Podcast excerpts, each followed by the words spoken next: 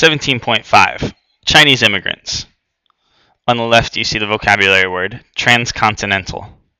Across the continent. The Transcontinental Railroad stretched across the continent of North America. In the caption, these Chinese laborers are digging a tunnel in the Sierra Nevada for the Central Pacific Railroad Company.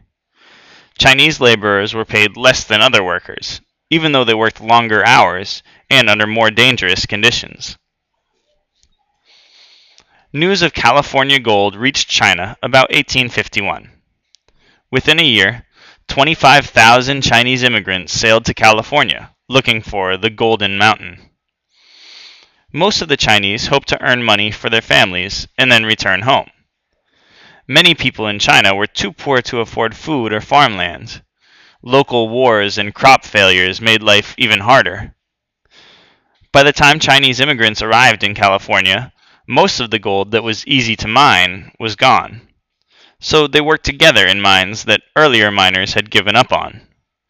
They invented new ways of finding gold, using clever tools and machines. American miners were jealous. They convinced the government to tax foreign miners.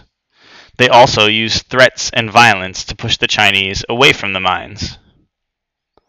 Many Chinese found work helping to build the first transcontinental railroad. The Central Pacific Railroad Company was laying track east from Sacramento, California. The Union Pacific Company was building west from Nebraska.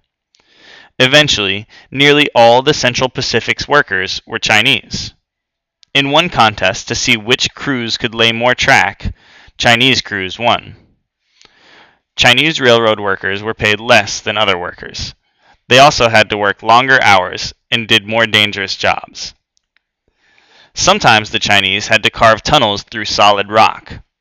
They lowered themselves down the cliffs in wicker baskets fastened to ropes. Then they drilled holes in the rock and set gunpowder and fuses in the holes. This was very dangerous work. Sometimes the basket ropes broke, sending the workers crashing to their deaths below. Sometimes the explosives went off too soon. In winter, many workers froze. When the Transcontinental Railroad was completed in 1869, Chinese found new ways to earn money, opening stores and working as farmers and fishermen. But many white Americans still saw the Chinese as foreigners because they looked different, had different customs, and spoke a different language. Some of them accused Chinese of taking their jobs for less pay. In some places, Chinese were forced to leave town. Some were even murdered. In 1882, Congress responded to the anger toward Chinese by passing the Chinese Exclusion Act. Exclusion means keeping out. This law prevented most Chinese from entering the United States. Many years passed before Chinese were allowed to enter the United States as freely as they had before.